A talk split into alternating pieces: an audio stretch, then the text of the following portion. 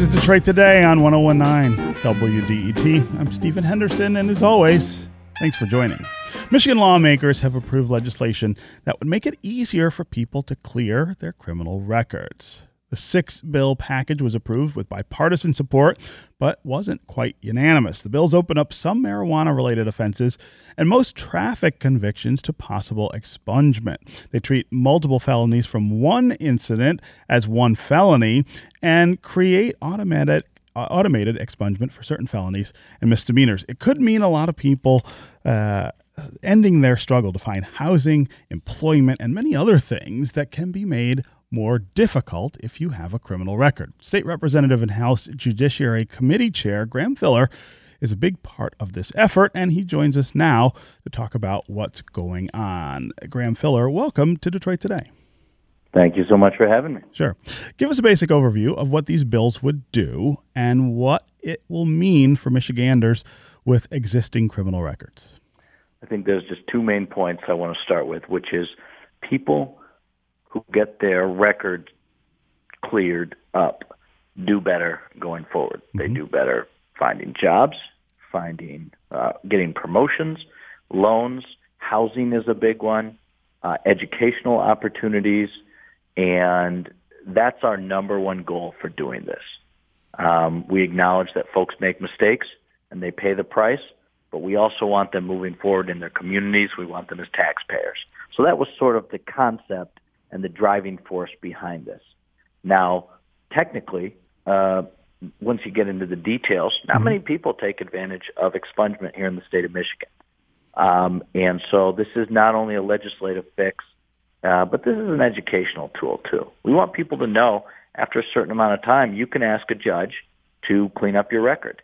And this is this is an educational part. So um, this is a bipartisan package. It's actually seven bills and I'm thrilled it went through the House yesterday, and I'll be I'll be working on the Senate now. Yeah. Uh, so we should make it clear that uh, you're a Republican, and uh, this is not always the kind of issue that I guess we we associate with Republicans or conservatives.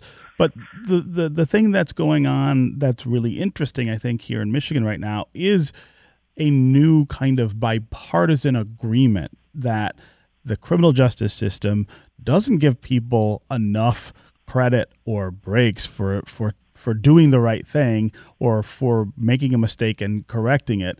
I, I, I'm really interested in hearing you talk about where that bipartisan push comes from. Yeah, I think it, it's been fascinating to be around because remember, I've only been elected now for 11 months, mm-hmm. and I came in and I was an assistant attorney general, and I worked with, you know, uh, victims and also perpetrators at the AG's office. And my thought was an individual breaks the social trust, commits a crime, or gets sanctioned in some manner, I, I want them punished. And I think that's that's a nonpartisan. That's just a common sense idea. But I also want them to not reoffend. And I also want them eventually to be back with their family and in their community. And here we have this very simple um, aspect, this concept called expungement, that helps with that and statistically does help with that. And I can argue that to conservatives. I can argue that to progressives. And I think we've now reached a point where we spend a lot of money on the criminal justice system here in Michigan and nationwide. And we're supposed to be fiscally conservative. We're supposed to be financially smart. So let's start actually, you know, carrying that water when it comes to the criminal justice system. Hmm. So there is a 10 year wait period proposed in the bill. Talk about what that means and how you settled on that time period for this legislation.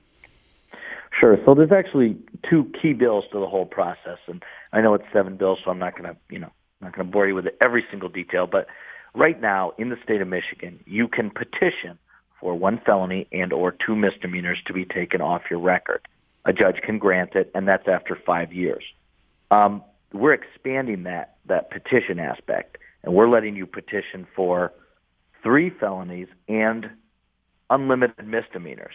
And a judge can say, you know what? No way. You know, you're a bad actor. I'm not granting that. Or the judge can say, you're doing great, and I want to inspire you to go forward. So that's the petition aspect. The sort of groundbreaking national leading aspect of it is the automatic expungement bill, mm-hmm. and that deals with that's from Eric Leutheuser, who's a Republican from Hillsdale. And what that says is there is a narrow subset of crimes, misdemeanors and lower level felonies, that will just be wiped off your record after 10 years for felonies and 7 for misdemeanor. And what that does is cut out the barrier because many people do not ask or know about expungement or they're afraid to go back even near a courtroom. And so that cuts out the barrier. And so that auto bill, um, we thought seven years was appropriate to show that you've been a good actor and that you've been away from the criminal justice system uh, for misdemeanors. Hmm. I also want you to talk about the marijuana aspect of this. There was a lot of debate when we were considering the legalization of recreational marijuana last year about what would be done with people who have criminal convictions for marijuana possession or or use eh, from from before and you try to address some of that in these bills talk about how that's done yeah that was a that was a really good bill and I'm really proud of that bill because that was that was compromise legislation that was working with all the stakeholders so um, there's a huge push to say um, let's just automatically expunge uh, true expungement, almost an exoneration of all past marijuana crimes. And that's really dangerous. And I, I mean, frankly, would never get through my, my Republican House or the, or the Senate. And so what I wanted to do is get a wide-ranging marijuana expungement bill that also had some law enforcement support. And so that's what we did. So here's how it works. If you have a use or possession misdemeanor under our bill, um, an application is filed, very simple. Prosecutor has 60 days to contest it. If they don't, then the judge grants it. It's about as close to automatic as I could get for marijuana crimes. And that um, a very conservative member from Grand Rapids area, Representative Luke Meerman, a Republican, mm-hmm. uh, took on that bill. And he just said this is practical. You know, our society has changed the way we talk about marijuana and the way we treat it legally. And so I think this will free up people from low-level crimes on their record. I completely agree with him. Hmm. Um, talk about when we might expect these things to go into effect. There's still a lot of work to do to get them uh, through the process, correct? Yeah, there's a little bit more work there. Um, so it passed the House and uh, near unanimously. Mm-hmm. I mean, we're talking uh, lots of support from both sides of the aisle. And it will um, go to the Senate now. I hope they take it up for hearing ASAP. Um, I'm going to be, you know, banging on the Senate door saying this is good legislation. Let's get it rolling. And my, you know, my thought would be by January, hopefully it'd be out of the Senate. I could imagine it picking up support quickly. Hmm. Uh, also, talk about the commonalities here between rural areas like the ones that you represent in the 93rd House District and urban areas. I think a lot of people think this means more in urban areas than it does in rural areas. But I, I also want you to talk about how how critical these issues are all over the state. That there are a lot of commonalities that we find among these uh, among these areas with issues like this. That that crime is something and and criminal justice is something that we're all kind of struggling with. Yeah. So we received uh, after we did the press conference on this in Detroit and in Kalamazoo, we received calls not just from my district, but from all over the state, mm-hmm. and not just from urban areas. Individuals saying, "Hey, this gives me hope. Hey, I think I'm going to be able to get that promotion out. Hey, I'm, I feel like I'm going to have access to housing because of this." Asking us details. And you know what? When you're in the legislature, you're not used to getting positive phone calls. So about anything, I mean, right? about anything. That's right. Everyone in the office was. I mean, there there was a there was a uh, a real like joyousness around here because people were calling and they felt like they were being lifted up by a government policy. Hmm. And so that, that, that rarity really speaks to the interesting nature of expungement. Um, there's two more things I do want to bring up real quickly. Uh-huh. We are, it's not true expungement. It's actually set aside, uh-huh. and it's a key difference. True expungement means it goes uh, like it's gone. It's gone. It's gone forever. It's it's it's no longer anywhere. We're doing set aside because that allows law enforcement to have access to it. So if an individual did get a crime expunged, but then later on, and again, statistics are low, but sometimes people do uh, fall off the wagon, eh, they committed a crime again. Law enforcement would be able to access that. Prosecutors would be able to access that also. We feel like that's fair to law enforcement. We feel like that's fair to the victims. And there is a public safety concept to this, which is if an individual is doing well and is trying to move on from the justice system, is making money, then they are much less likely to commit a crime. And so I feel like this has a positive impact on public safety. If we do nothing and we let this recidivism issue continue and uh, don't help folks from reoffending, then that's costing the public and that's creating more victims. So I feel like this is a public safety positive.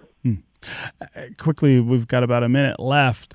I wonder if you open, if you think this opens the door to more criminal justice reform bills. There is a lot of talk in Lansing right now about the need to to deal with lots of other things in the criminal justice system. Do you think this makes that more likely? Yeah, I mean, I, I I'd say for the last year we've been we've been knocking out of the ballpark when it comes to just sort of different ways of relooking at the justice system. We did something called Raise the Age, which is going to help a lot of young folks um, going forward, which is changing 17 to 18. Mm-hmm. In terms uh, of eligibility we, for life sentences. That's right. Yeah. And then we did um, medically fr- medically frail, which is going to get some people out of um, out of prison who don't need to be there anymore, who are very sick and are costing the state money. I mean, I just think this is a time where you've got a bunch of Republicans and Dems who say, hey, it's okay, we can support law enforcement, but we can also um, support sort of reworking the justice system. Yeah. Okay, Representative Graham Filler, House Judiciary Committee Chair, represents the 93rd District in the Michigan House of Representatives. It was really great to have you here with us on Detroit Today. Sure. Thanks for having me. Have a great day. Yeah. That's going to do it for me today. I will be back tomorrow, and I hope you will too. This is 1019 WDET, Detroit's NPR station, your connection to news, music, and conversation. We'll talk again tomorrow.